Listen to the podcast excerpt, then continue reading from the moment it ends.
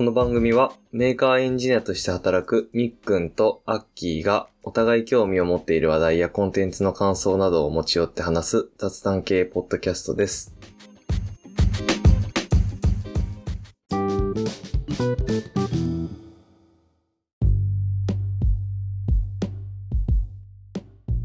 じゃあ、今日は、いや、これね、知ってそうだから怖いんだよな。これね、知ってそうなんだよな。うん、今日のお題は、サッカーボールってなんで白黒か。これ知ってる？知らない。あ、よしよしよしよしよしよし。セーフ。サッカーボールって、まあ今、いろんな色のやつあったりするけど、結構なんかイメージ、サッカーボールでイメージするのって、白と黒色の、何角形あれ？五角形か。なんか白と黒でさ。そうだね、五角形ぐらいなイメージはあるね。うん、色が有名じゃんね。うん。なんで、サッカーボールって色なのかっていう。なんでだと思う？よかった、知らなかった。大丈夫、この話20分ぐらい持つかな。うん、持つよ。持つか。持つよ。すごい雑学が入ってるってことね、あれの中に。うん。色。ああ、色か。うん。なんだろうな。なんか、黒と白ってのに意味がある感じかな。おなんだろう、それ科学的な方なのか、なんか文化的な側面なのか難しいな。ああ、そういうこと？まあ、文化的ななのかな。科学的？そういうこと？うん、文化的？サッカーボールが生まれた文化的になんか意味があってなのか、なんか科学的にこう、白色と黒色ってとこになんか意味があるのか。まあじゃあ微妙だな。とりあえず黒が、まあなんか光を集めやすいみたいなね。はいはいはいはい。そういうところでなんか劣化とかそういうのに絡んでくるなんかあるのかなぐらいかな今。ああ、オッケーオッケー。あ、いいね、ナイスね。はい。じゃあ、それについて今日は話します。はい。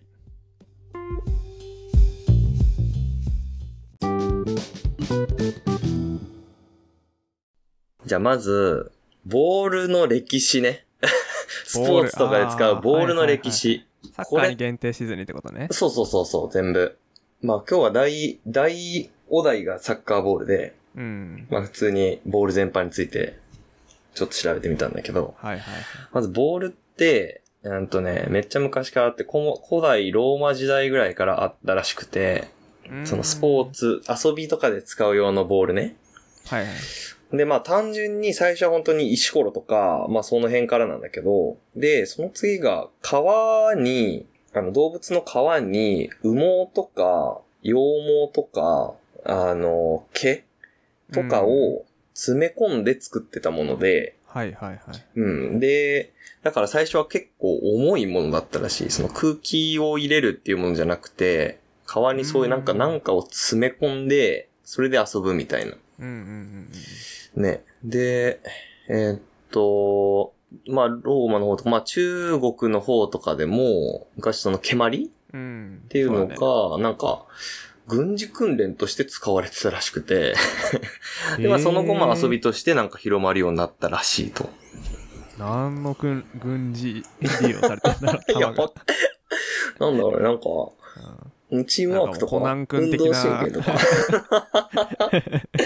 そうね。ボール当てるみたいな。いや、俺これでさ、ちょっと思ったんだけどさ、なんかその、詰め込んでちょっと重いボールって書いてあって、まあ、羊毛とか羽毛だったら、まあ、そう重くないと思うけどさ、そんな昔、この古代ローマ時代とかってさ、靴履いてんのかなと思って、そこ調べてないんだけど。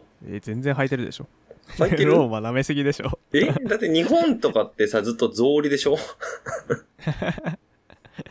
古代ローマなんで結構すごいよ。そうなの？発展してる。うん。靴ってね、革の靴とか履いてるわけね。ああ、そんな具体的なあれだけど、まあその時代だったら革の靴とかなんじゃない？なんかそのさ、哲学者とかさ、なんかそういう学者系の位の高い人はさ、履いてると思うけど、その庶民がそもそもボールで遊ばないのか。ボールで遊ぶのって。庶民っていう階級的にね、でも普通になんかサンダル、なんかグラディエーターみたいなさ、ああいう、だって古代ローマってもう戦闘をしてるじゃん普通に。そうなの？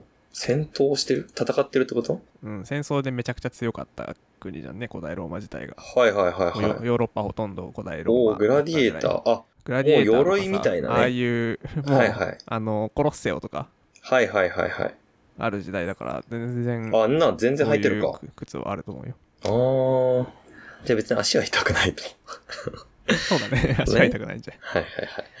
で、12世紀頃に、やっと空気を入れるものができてきて、牛とか豚の腸とか膀胱を使って、そこに空気を入れて、まあ、ボールにしてたと。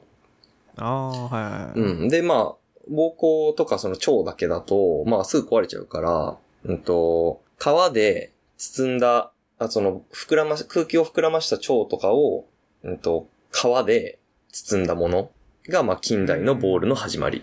あ、そうなんだ。うん、らしい。あ、なんか腸で空気を包む理由があるんだね。皮だけだとうまく密閉ができないのか。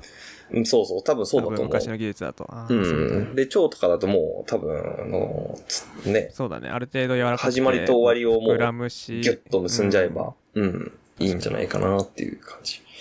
で、あとまあゴム製のボールができてきたのが1800年代のどこか。くらいらしい。あ、でもそれまでは結構ずっと川でやってたんだね。そうそうそうそうそう。ずっと川でやってた。で、川でやってたから、で川って時間が経つと腐ってきちゃうから腐らないようになめしっていう処理をまあすることが多くて、でまあタンニンなめし、タンニンを使ったなめしをするとまあ茶色になると。でまあそのボールを使うことが、まあ、いろんなスポーツでまず多くて、まあ、スポーツの始まりの大体、ボールスポーツね、ボールの球技の始まりのボールは大体全部茶色から始まってるらしい。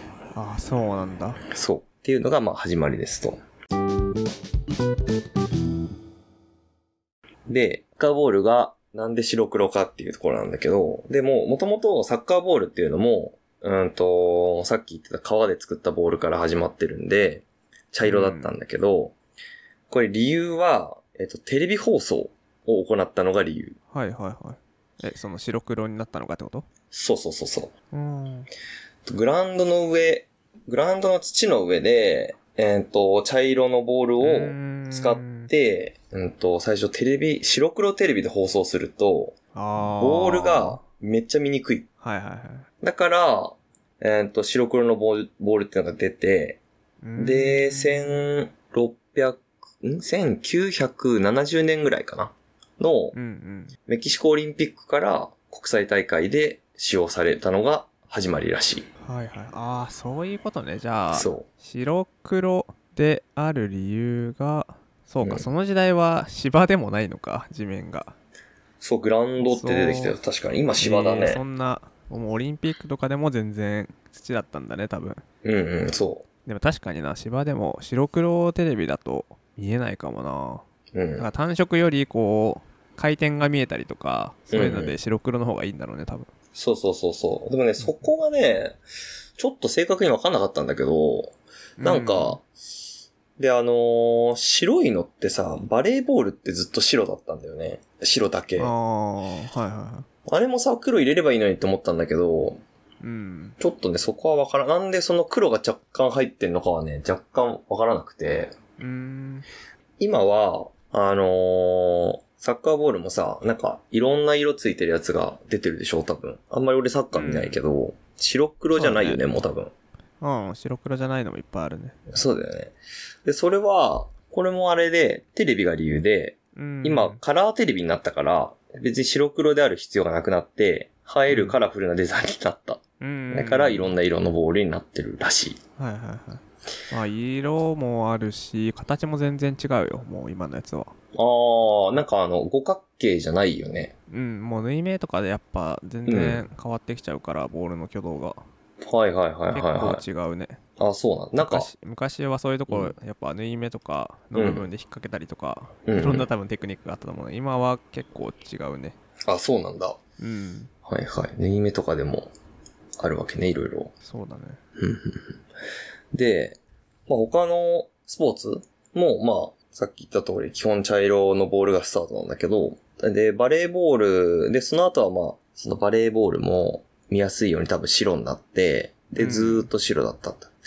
でも最近は、まあ、黄色、青とか、白、緑、赤とか、まあ、カラフルになってて、うん、で、テニスボールも最初白だったらしい。白となんかが主流で、そうなんだ。で、今は、ね、そうそう、蛍光っぽい黄色じゃんね。うん、で、これもなんかテレビが理由らしくて、カラーテレビ放送で、ね、逆にこれは白が見にくかったらしくて、そういう声が多数あったから、カラーに変えたのが理由らしい。で、今の色になってる。確かにな、テニスの会場、まあ、ウェアが白の人もいたりとか、テニスコートの外側の部分の壁際とか白とか多そうだもんね。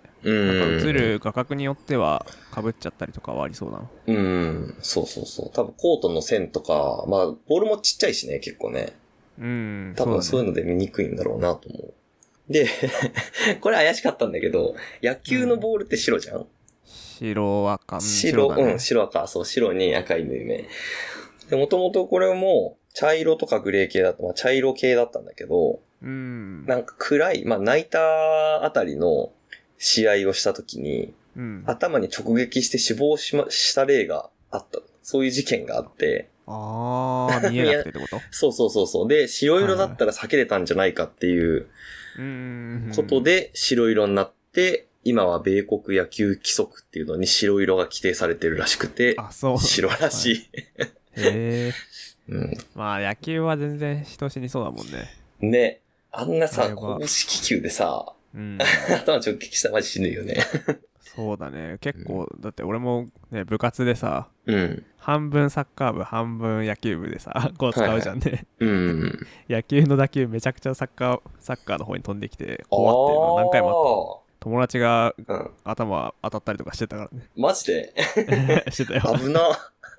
こっち向けて打つなよみたいな。だってサッカー部の人ってさ、帽子かぶんないもんね、基本。かぶんないね。かぶんないよね。直撃したらマジでやばいんじゃない？ね、めっちゃ痛そうだって。めっちゃ痛いで済んでるからいいけど。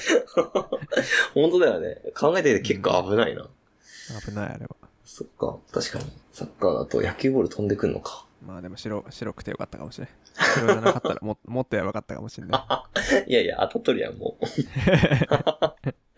直前で気づいたかもしれない。ちょっとね、ちょっと避けれたかもしれない。ちょっと避けれたかもしれない。あとはね、ラスト。バスケットボールは、今でも茶色。そうだね。バスケ茶色だね。じゃあね、これはなぜかっていうと、これは、なんか今でも、